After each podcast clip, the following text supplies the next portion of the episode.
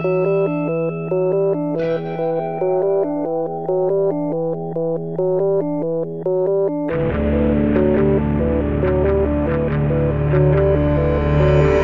e bentornati su Easy Apple, questa è la puntata numero 271 del vostro podcast preferito, su questo non abbiamo dubbi. Io sono Luca. E io Federico. Fede, avevi dubbi che fossimo il podcast preferito dei nostri ascoltatori? No, ma non avevo neanche dubbi che tu fossi un po' eh, impappato nel fare la, la, la, l'introduzione, perché ormai sono 270 puntate che ci, non sappiamo mai come iniziare. Eppure la prima puntata era una figata, Luca. Te la ricordi l'introduzione? Boiate a go-go per Mamma i primi mia. Ma che, 30 secondi giuro, minimo. Era divertentissimo, avevi detto boh, che eravamo sponsorizzati da autostrade italiane. Sì, da... sì, sì, ANAS, ISCAT, sì, quello che dicono sempre sì, alla sì. radio. Eh... Bellissimo, no, era veramente bello. Potrei inserirlo qui, ma non lo farò. Andate sul nostro sito, andate a rumare fino alla più vecchia puntata che trovate Mamma mia. E niente, ascoltatela. Comunque, a parte gli scherzi, fa un caldo tremendo e quindi ho installato la beta di iOS 10. Mm. Cioè, le cose quadrano, cioè, ha senso, giusto? Mi sembra sì che mi sembra del tutto ragionevole un, volere una bistecca cruda quando fa caldo. Allora, questo è, è fantastico. Um, perché dice la bistecca cruda, Luca?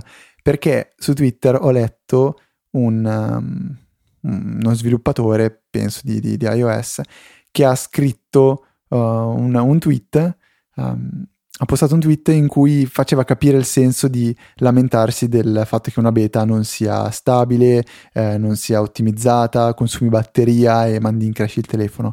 Lui faceva questo esempio, vai al ristorante e ordini una bistecca. A un certo punto chiedi al cameriere di portartela, ma il cameriere ti dice guardi signore non è ancora cotta. Allora tu picchi i pugni sul tavolo e dici no no voglio la bistecca, voglio la bistecca. Il cameriere ti dice vabbè non è pronta però te la porto ti portano la bistecca, la prendi, la tagli, la mangi e poi inizi a lamentarti col cameriere, ma è cruda, ma è cruda, ma è cruda. E il cameriere ti dice, ma te l'avevo detto?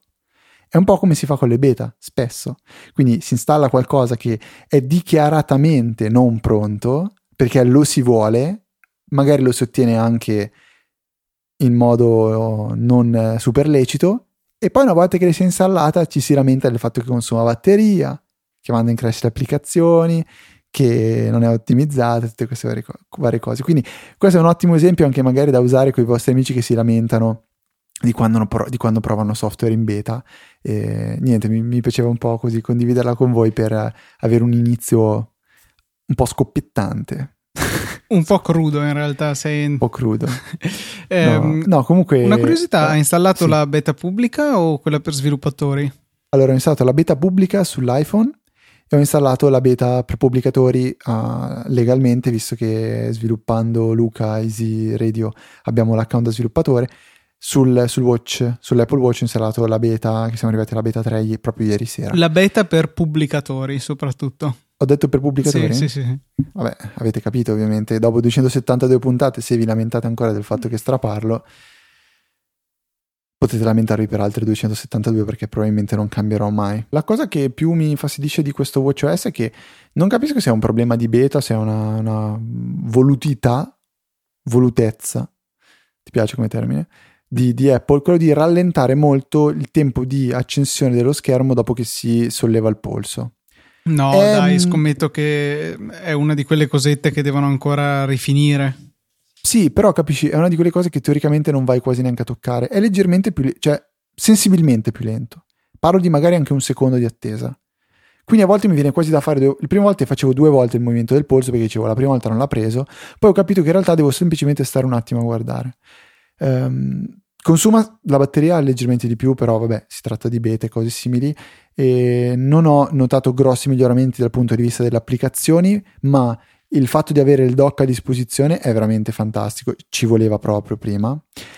E il quadrante con le attività è molto colorato, mi, piace vederlo anche durante la giornata, ha un impatto diverso quando si vuole controllare più o meno il, l'avanzamento delle, eh, delle, dei tre anelli. E magicamente, Luca, sto continuando con la mia, uh, diciamo, fila consecutiva di giorni in cui riesco a completare tutti gli anelli. Sei fiero di me, immagino. Sì, immagino che partendo da, non so, 3, calor- 3 calorie. 40, dai, quanto ne hai messo? 50? No, ade- adesso mi ha consigliato di averne 160. ma 160 le fai se dormi a pancia in su invece che a pancia eh, in giù. però, eh, ma tu devi fare un 160 mu- muovendoti, quindi è diverso. Capito? Cioè 160 di movimento. Comunque, avendo iniziato Sì, a correre. bagno, letto, letto, bagno, dovresti farcela. Ma no, ma no, no, no, no, no. Dai, cioè 160 calorie comunque effettivamente non è che sono pochissime. Cioè, io devo dirti che l'ho abbassato rispetto a, appunto a quando ero in università che camminavo molto di più e adesso ce l'ho a 3,50 come obiettivo, che non è molto. E, No, però è tanto, cioè nel senso, beh io non, non dico che tutti i giorni riesca a farne 300, però vado bene, cioè attualmente sono a 214. ecco, allora magari mettilo a 200 di tu obiettivo. a quanto sei attualmente? Eh, 449. Porca miseria. Eh, ma perché Cioè, io- vado un po' in bici, cioè quando posso vado al lavoro conta? in bici. Cioè, come fa a contare? Io Tramite Rantastic, il tuo amico Rantastic. Tramite Rantastic. eh. Sì, o, o se no se attivassi la activity come biciclettata. Bicicletta. eh, Ma anche lì come fa a capirlo? eh, guarda il battito cardiaco di base, credo. Sì, è il GPS dell'iPhone. Poi sì, immagino che guarderà il GPS ogni qualche minuto, ogni minuto magari, e tiri a indovinare la distanza. Con Rantastic invece è più preciso. Sì, non è che devi tirarmi queste frecciate su Rantastic, perché adesso vado a sede legale e do fuoco a tutto. magari ne parliamo alla prossima puntata Eh, di sì, ne questo. parliamo alla prossima puntata, ok. Ehm, follow up, Luca. Follow up, sì, perché eh, abbiamo un'altra domanda correlata all'argomento che avevi citato tu stesso, cioè fare foto al lavoro che quindi non vogliamo eh, avere nel rullino di iOS eh, per var- svariate ragioni. E eh, io ti avevo suggerito di aprire l'applicazione Note e in una nota salvare lì le foto. Quindi cliccare la fotocamerina, scatta una foto e via. Però effettivamente Andrea ci segnala che è un po' macchinoso come processo e se esiste qualche applicazione che ci consenta di farlo in maniera più diretta, cioè aprirla, scattare la foto e averla salvata in un rullino separato da quello di iOS.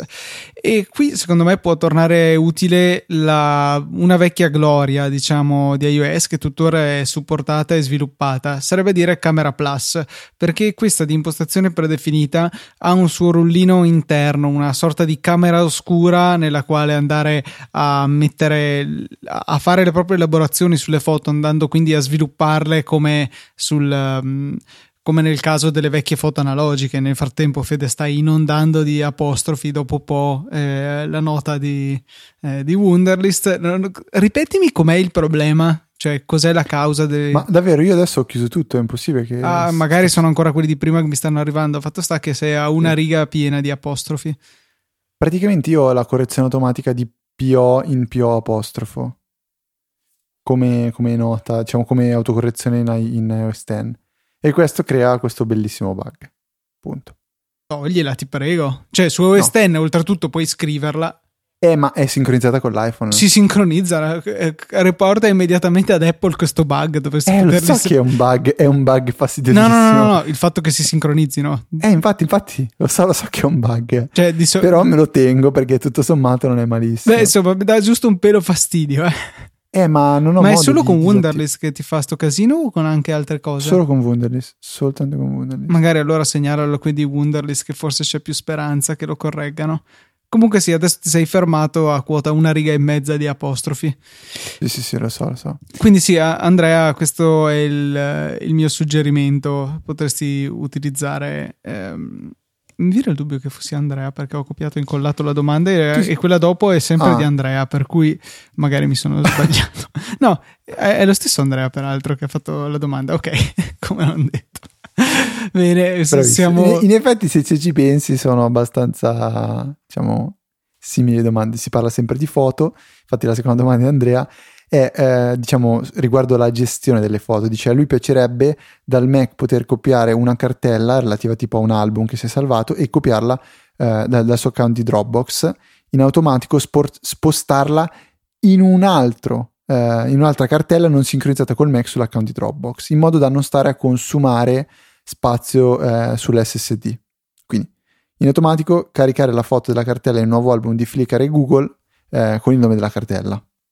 Po' un casino, vero? Sì, guarda, ho provato a dare un occhio eh, su, su If This Then That perché speravo che potesse reagire a una modifica di questo genere su Dropbox e invece purtroppo non è possibile. Ho guardato anche su Zapier, che è diciamo la versione più avanzata di If This Then That, ma anche lì non è possibile.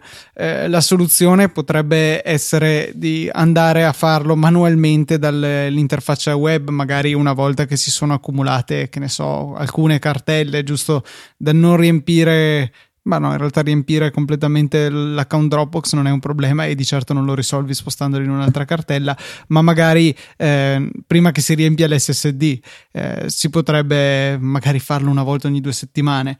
L'alternativa, un piedetto più costosa, sarebbe magari avere un server o un Mac di qualche Raspberry. genere. Sem- mm, con Raspberry già diventa complicato perché sì, si No, non si può fare perché non c'è un client Dropbox per Raspberry. Non c'è quello. No, davvero? No, perché è ARM e è disponibile solo per uh, processori Intel. Oddio, può essere che si potrebbe mettersi con le API, visto che di fatto non devi nemmeno scaricare i file. Dovresti avere solo l'elenco delle cartelle poi spostare i file, ma mi sembra un po' delirante come soluzione. Eh, no, un suggerimento potrebbe essere molto economico: prenderti un, o un vecchio Mac che hai a casa e lasci sempre acceso a fare queste cose cose e altre, o un Mac mini server, ad esempio presso un Mac mini Colo, e che costa però una cinquantina di euro al mese, non è esattamente poco, e che possa essere sempre acceso con un hard disk sufficientemente capiente e Hazel e Dropbox in esecuzione, di modo che possa essere quello a spostarle. E poi avrebbe anche il piacevole effetto collaterale che dato che la connessione che hanno lì è un po' veloce, l'upload su Flickr e Google Photo decisamente non, non sarebbe un problema. Ma la mia domanda è esattamente questa operazione quante volte viene fatta? Cioè, se è una cosa che viene fatta raramente, secondo me a quel punto non vale, non vale più tanto la pena mettersi a automatizzarla. L'unica cosa eventualmente è che effettivamente potrebbe fare comodo avere un upload automatico senza ah, sì, doverlo sì. ripetere se magari la connessione non è molto veloce. Però per quello la vedo abbastanza dura. Mentre sì, diciamo che spostare un paio di cartelle una volta al mese non dovrebbe essere eccessivamente gravoso. Direi che vale 50 euro risparmiati rispetto all'altra soluzione. Sì, sì, sì, assolutamente. Luca, invece la, la miglior notizia da sempre della tua vita è che avremo probabilmente Ethernet su iOS. Sì, cioè, diciamo che, fi- allora, a parte il fatto che sono abbastanza commosso da questa cosa, ma il fatto è che già da tempo, eh, e l'aveva dichiarato lo stesso Schiller eh, in una puntata di The Talk Show, c'è in iOS un supporto embrionale alle connessioni Ethernet passando attraverso il Camera Connection Kit, quindi eh, un adattatore Ethernet USB e USB Lightning. Eh, però finora non era esposto direttamente agli utenti, nel senso tu lo collegavi e poi potevi spegnere il wifi e la connessione dati e fu- continuavi a essere connesso ad internet perché utilizzavi il cavo. Però non c'era la possibilità di andare a modificare le impostazioni, quindi ad esempio se si era connessi a una rete in cui non c'era un server di HCP che potesse assegnare gli indirizzi ai vari dispositivi, questo sistema non avrebbe funzionato. Eh, ora è comparsa in iOS 10 una schermata nelle impostazioni Ethernet che compare solamente se è collegato un adattatore Ethernet.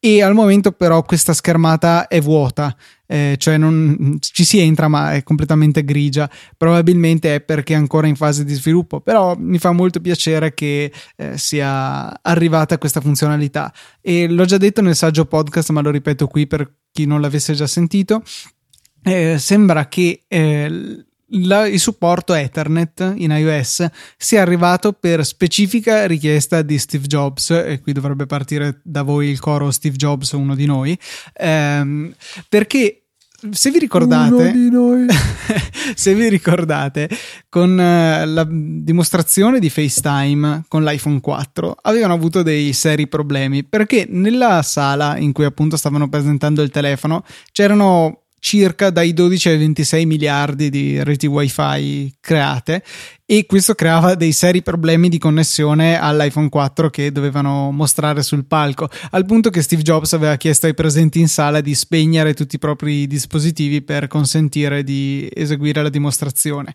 Ecco, sembra che da allora ci sia stato aggiunto il supporto all'Ethernet per poter bypassare ogni problema di connettività wireless. Interessante. Molto interessante. E, ehm, stavo facendo scusa uno speed test Luca con la mia rete perché ti continua a sentire che traballi, la connessione continua a essere un po' altalenante. Boh, e, però non, bene. No, lo so, lo so. Cioè io ho dei pro- penso che sia diciamo qualche problema legato al router, che sia il router che faccia un po' di pasticci. E purtroppo io sono ancora un miscredente, uso wifi e non ethernet. Eh, niente, però pare non ci siano problemi, quindi continuerò imperterrito. E volevo sapere se per caso lei, dottor Zorzi, ha fatto conoscenza con qualche Pokémon. Ecco, l'ho detto. Sì, ho giocato un po' a Pokémon Go, ma diciamo che non sono arrivato ai livelli di malattia che stanno dilagando nel mondo. Cioè, ho, ho visto giusto oggi un video su Facebook, eh, dovrei avere anche il link da qualche parte, poi magari te lo passo così puoi A vederlo e B metterlo nelle note della puntata, in cui c'è della gente che si è messa a attraversare una tangenziale per raggiungere i... Mewtwo. Sì, eh, esatto. E eh sì. ti, ti, ho mandato. Beh, vale la pena per Mewtwo, eh. Wurf. Sì, ho capito, però porca miseria, non puoi attraversare una tangenziale sì, sì. Cioè, so, mi, so. mi, sembra veramente. Ma anche in Central Park si sono fermati tutti, ma proprio una folla sì, di. Quello l'ho non visto. so quante centinaia di persone che correvano perché era spawnato uh, Vaporeon. Sì, ma un conto. Mi piace il verbo spawnare? Mm, ho soprasseduto. Eh, un conto è in un parco dove bene o male non fai più di tanti casini, non crei più di tanti disagi. Mentre, cioè, andare in mezzo a una strada, una tangenziale, tra l'altro a quattro corsie più la corsia di immissione, cioè è follia. Dopo alzano l'inquadratura e si vede il mare di gente che si tuffa, cioè sono veramente. Sì, ma era Mewtwo, Luca. Sì, ma cioè, sono malati Mewtwo. nella testa. Comunque, Fede. Ma stai scherzando, Mewtwo? Fede, magari. Probabilmente lo sapranno tutti a questo punto, ma vuoi fare un breve riepilogo a spiegare cos'è questo gioco e quali sono le meccaniche principali? Ma è un gioco che sfrutta la, realtà aumentata e le mappe. E una volta che voi avviate l'applicazione, camminando, vedrete il vostro personaggio che siete voi su una mappa che è quella mappa di Google muoversi e eh, intorno a voi potrebbero spawnare, quindi comparire dei Pokémon che voi potete andare a catturare eh, toccandoli e praticamente con la realtà aumentata, inquadrando il, il, terreno dove c'è effettivamente il Pokémon, potrete lanciare una pallina un po' come quel gioco famoso Paper Toss dove dovete fare canestro con la pallina di carta lanciandola col, col dito, col, sfruttando il touch dell'iPhone. Ecco, dovete fare così, lanciare la Pokéball, che è una sfera, cattu- cat- colpire il Pokémon in un certo modo, che, Pokémon che può anche muoversi, e poi avere fortuna nel riuscire a trattenerlo nella sfera. A questo punto l'avete catturato diciamo che l'obiettivo del gioco storico è quello di catturare tutti i 150 Pokémon e, e questi Pokémon una volta catturati vengono registrati nel Pokédex che è una sorta di database dei Pokémon che vi viene dato all'inizio del videogioco. Quando io giocavo da piccolo era il professor Oak che ti dava il Pokédex e poi ci sono, diciamo, diversi punti di, di, di stop che sono chiamati Pokestop, dove si possono acquisire delle nuove Pokéball.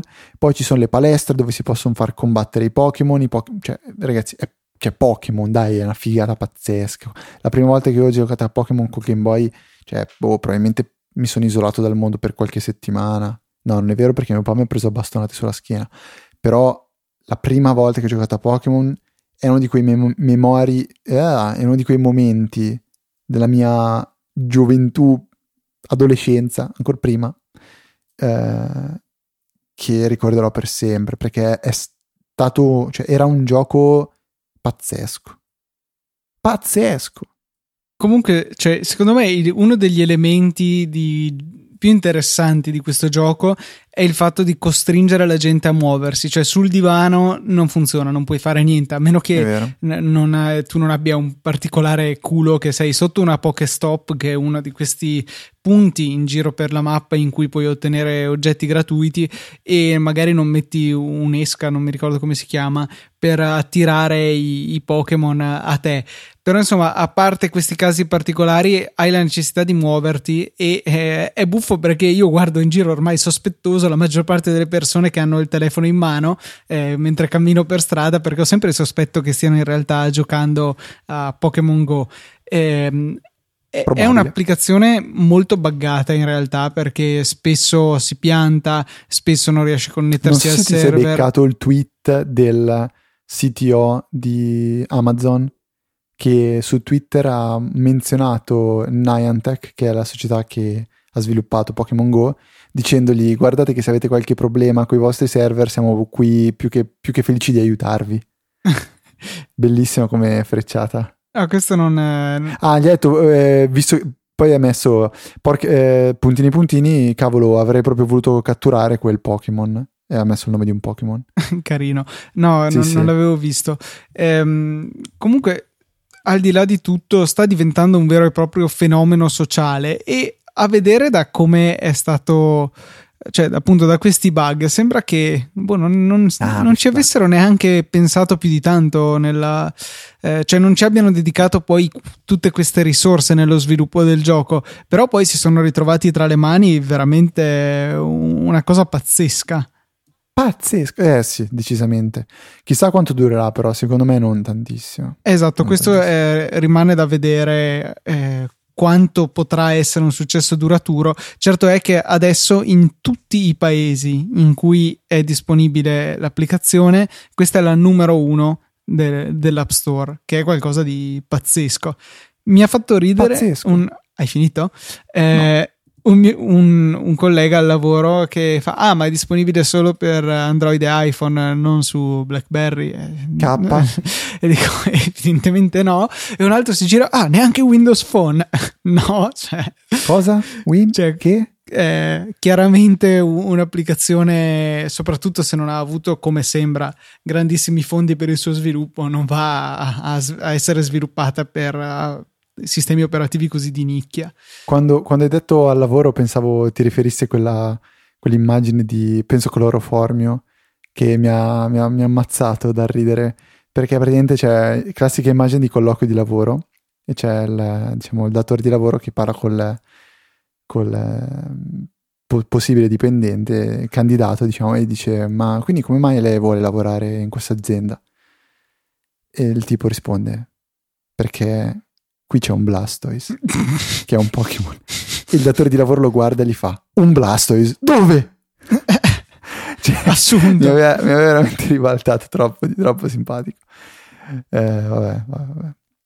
Senti, invece, um, No, vedo che hai una, un'altra cosa in scaletta prima della, di parlare un po' di team. Sì. Cos'è questo Planet of the Apps? Sì, boh, ehm, anche qui sarà un po'. Facciamo finta di, di, di, niente. Passiamo già direttamente a quello dopo? Proprio... No, no, no, volevo parlarne un attimino.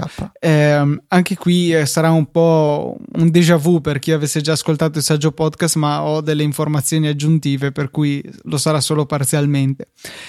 Da tempo circolava questa voce secondo la quale Apple era in procinto di finanziare la produzione di qualche contenuto televisivo originale, un po' come fa Netflix con House of Cards e mille altre, un po' come fa Amazon con The Man in the High Castle, insomma, delle produzioni praticamente cinematografiche di livello solamente a puntate. E appunto Apple sembrava che fosse la prossima in coda per fare la stessa cosa.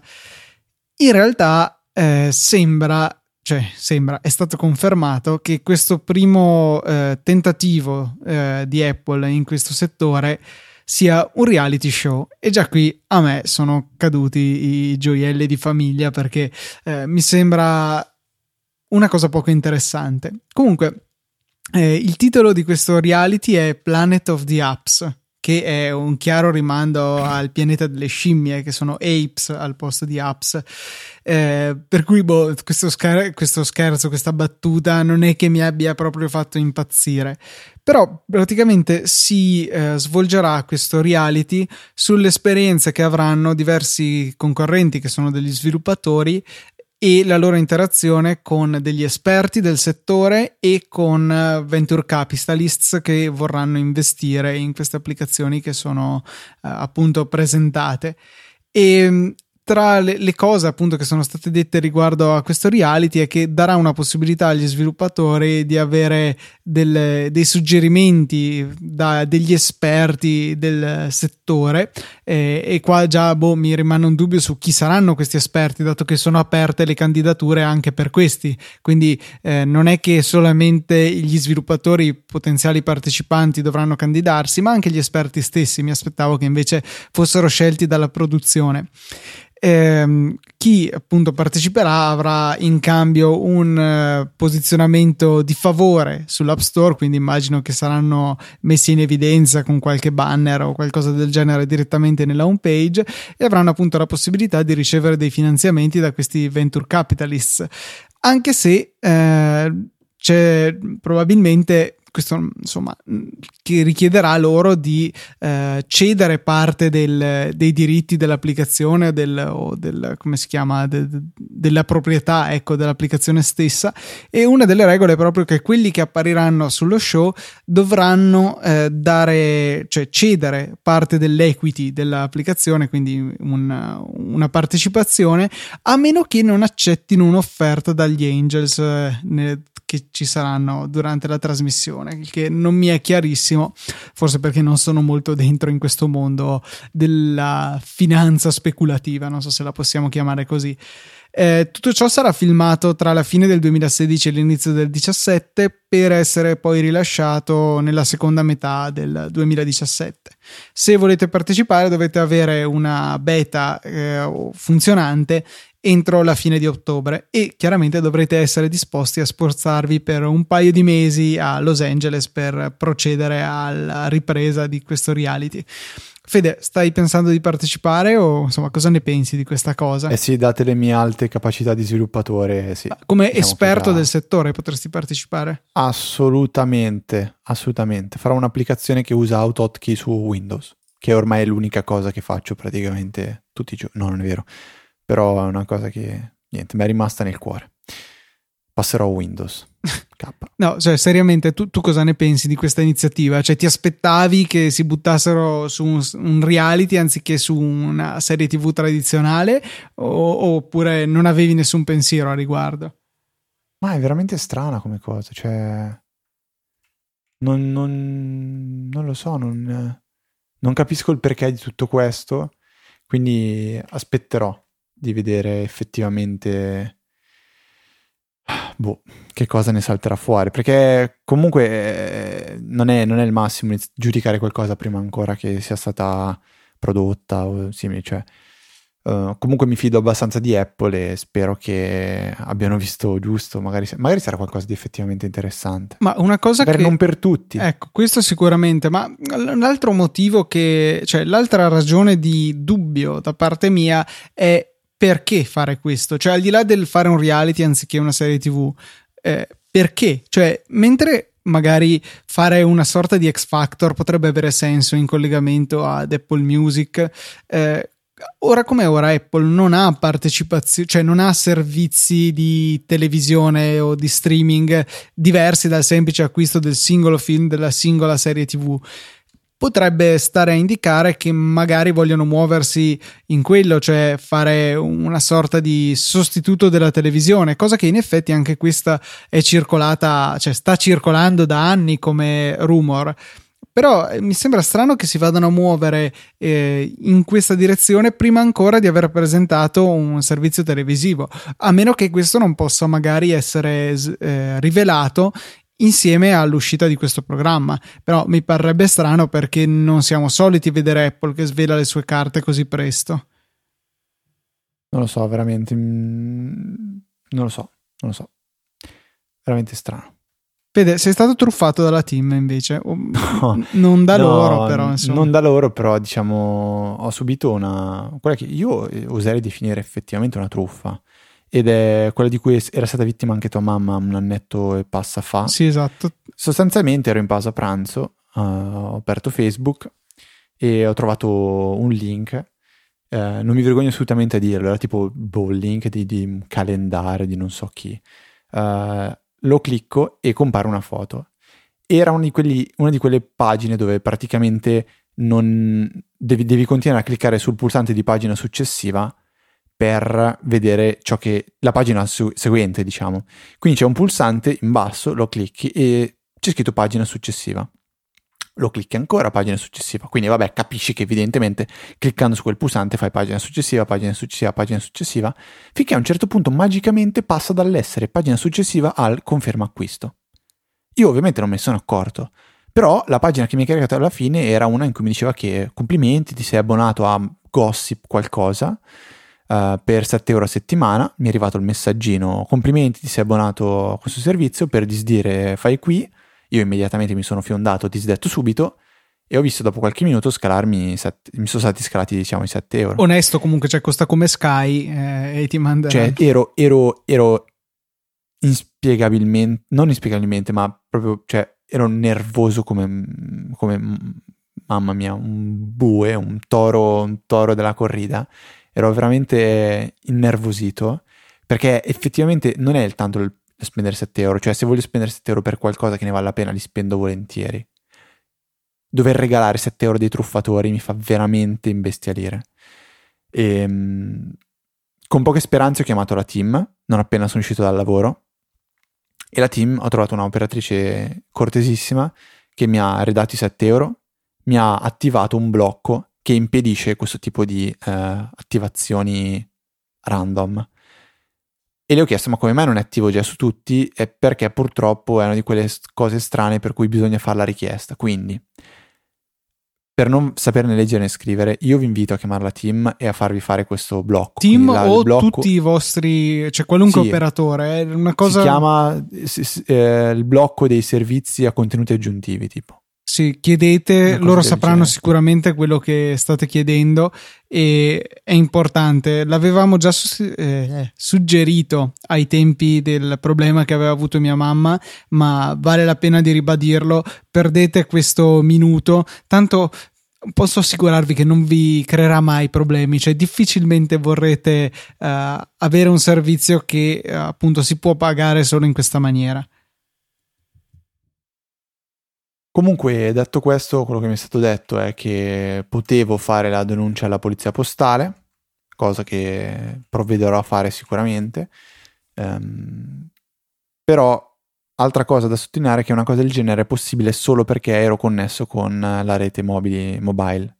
Se fossi stato sotto wifi questo non sarebbe stato possibile perché loro non avrebbero avuto il mio numero di telefono giusto? Sì, sì, esattamente così, come pure se eh, si fosse avuta attiva una, una VPN, quindi in realtà il traffico dati andava a essere incapsulato tramite la VPN e poi usciva su internet magari anche in un altro paese per cui eh, non avevano alcun modo i gestori sicuramente truffaldini di questo sito di avere accesso a, a nessun modo per farvi pagare se non appunto inserisci qui la carta di credito.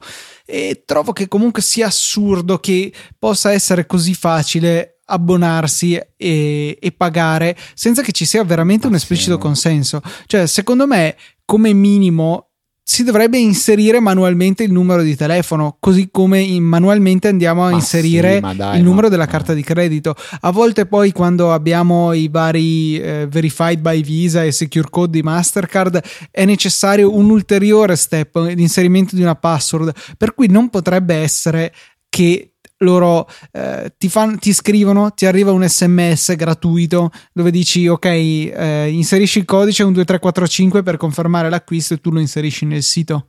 Chiaramente questo andrebbe a ridurre il numero di eh, abbonamenti eh, indesiderati, ma forse anche desiderati, qualora possano esistere, e quindi questi truffatori non hanno nessun interesse a proporre una soluzione del genere, e men che meno ce l'hanno gli operatori che sicuramente ci guadagnano magari su quei 7 euro, due se li intascava Team, per cui a loro faceva decisamente piacere.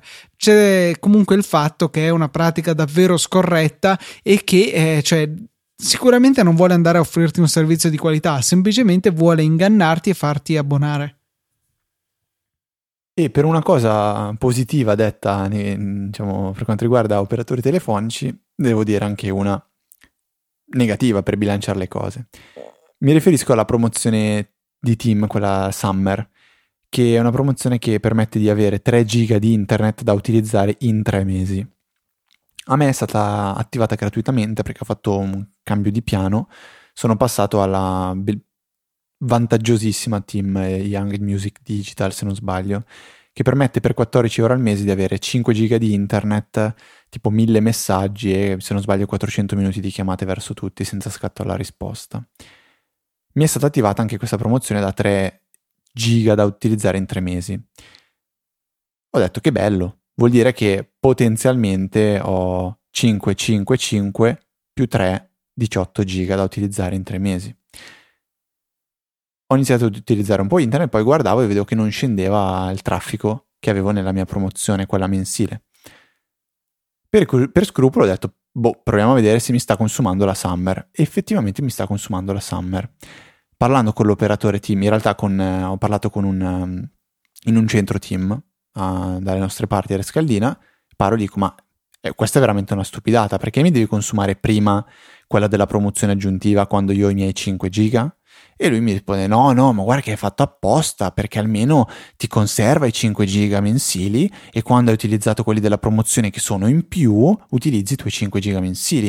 E gli ho detto: Ma guarda che non basta essere, diciamo, dei grossi geni in matematica per fare due conti e rendersi conto che sarebbe molto più conveniente utilizzare i 5 giga o quelli che si hanno della propria promozione mensile e poi andare a scalare quelli della Summer no, perché no, invece ti protegge perché i tuoi giga sono simili. Allora, ba- ba- paradossalmente, se volessi utilizzare 6 giga al mese, dovrei potere perché ho 5, 5, 5 più 3 giga. Quindi il primo mese ho 5 giga e poi il sesto giga lo scalo dalla promozione Summer.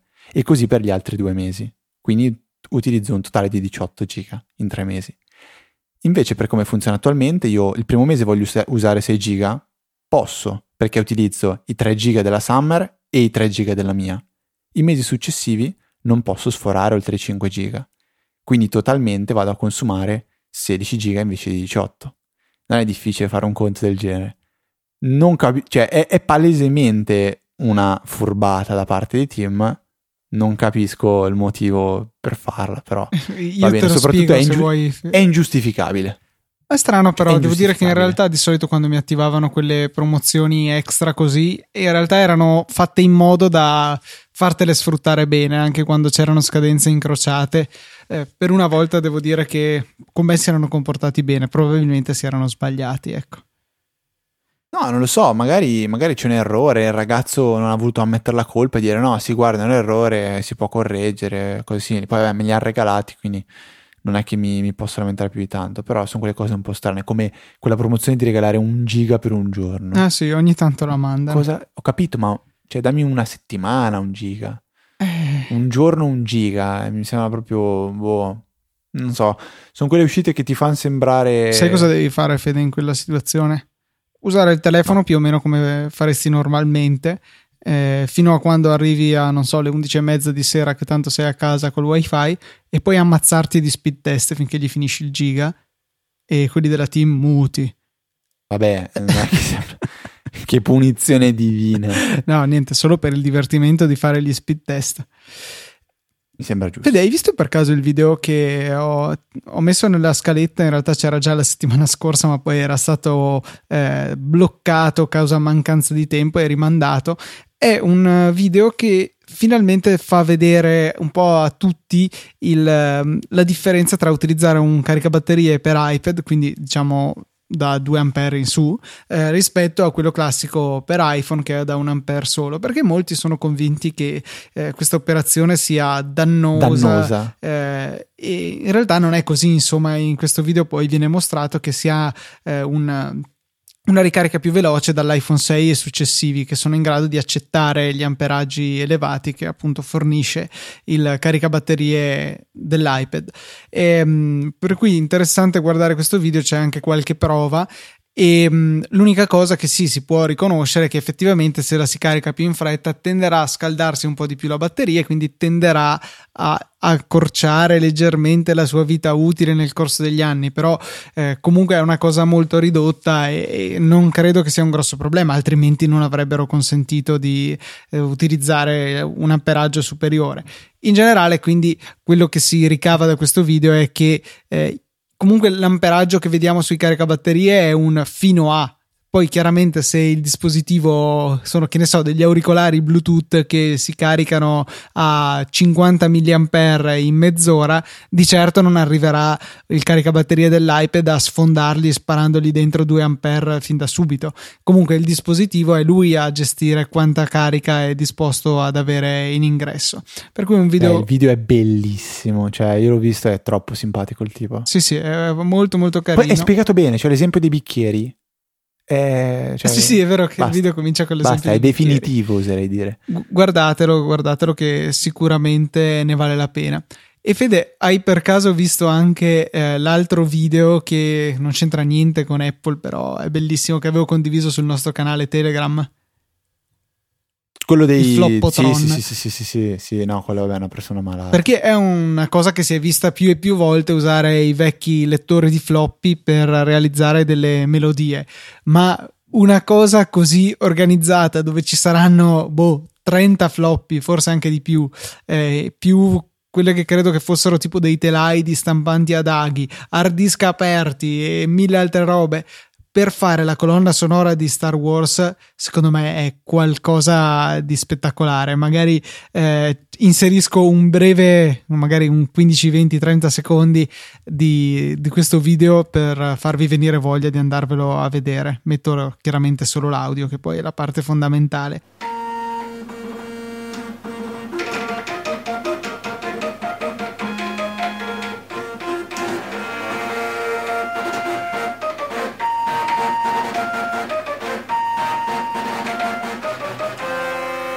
Complimenti all'autore di questa cosa, che è un polacco se non sbaglio. Sì, sì, sì, me ne avevamo già parlato settimana, se non sbaglio, Jacopo. Uh, mi ha detto assolutamente di guardarlo, ho detto va bene, andrò, andrò a guardare gente veramente malata. Però cioè, la, la razza umana è fantastica. È tanto fantastica quanto basta. Posso dire. E su questa nota andiamo a chiudere la nostra puntata di questa settimana, ricordandovi che come sempre potete supportarci facendo i vostri acquisti su Amazon partendo dai nostri link che trovate sul sito nella sezione supportaci e in fondo alle note di ciascuna puntata. Potete anche decidere di supportarci eh, economicamente utilizzando PayPal con le classiche donazioni che possono essere singole o ricorrenti. Qualcuno ci aveva chiesto perché eh, ricorrenti ogni tre mesi, beh, è molto semplice perché PayPal impone una, tra- una mm, tariffa fissa a, a, per ciascuna transazione, più in aggiunta anche una, una percentuale.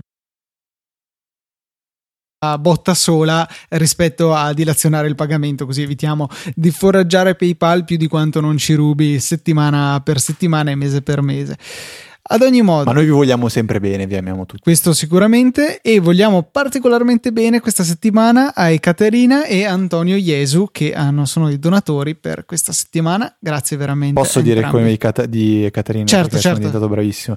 Zachary Ukina. No, perché sono diventato ormai un esperto. Veramente niente. bravo Fede, io, io, non mi avventuro, non, non ho il coraggio. Grazie, grazie, grazie. E volevamo invece ricordarvi anche i contatti che sono incredibilmente sempre i soliti da 270 puntate. Penso, che dici che anche la prima puntata avevamo questa mail qua o avevamo qualche No, sempre avuto quella. Apple Gmail. Sempre avuto quella. Pazzesco. Quindi per la 272esima puntata la mail è ancora quella. info.easyapple.org Il canale Telegram è uno degli altri canali con cui potete restare in contatto con Luca e Federico tutta la settimana, telegram.me slash easyapple. C'è un canale di uh, Twitter, un account di Twitter che è easy underscore apple e una pagina di Facebook che è uh, facebook.com slash easypodcast. Vi ricordiamo ancora, visto che è un po' che non lo facevamo, eh, che potete trovare tutti i nostri contatti comunque andando sul sito di Easy Podcast, digitando easypodcast.it slash e poi il nome del servizio, quindi slash Facebook, slash Twitter, slash Telegram, slash Luca, slash Iban di Luca. no, queste cose no, non ci sono. Quelli no, Iban di Luca magari lo creo dopo. E niente, questo è tutto eh, anche per questa 271esima puntata. Un saluto da Federico. Un saluto da Luca. E noi ci sentiamo la settimana prossima per una nuova puntata di Easy Apple.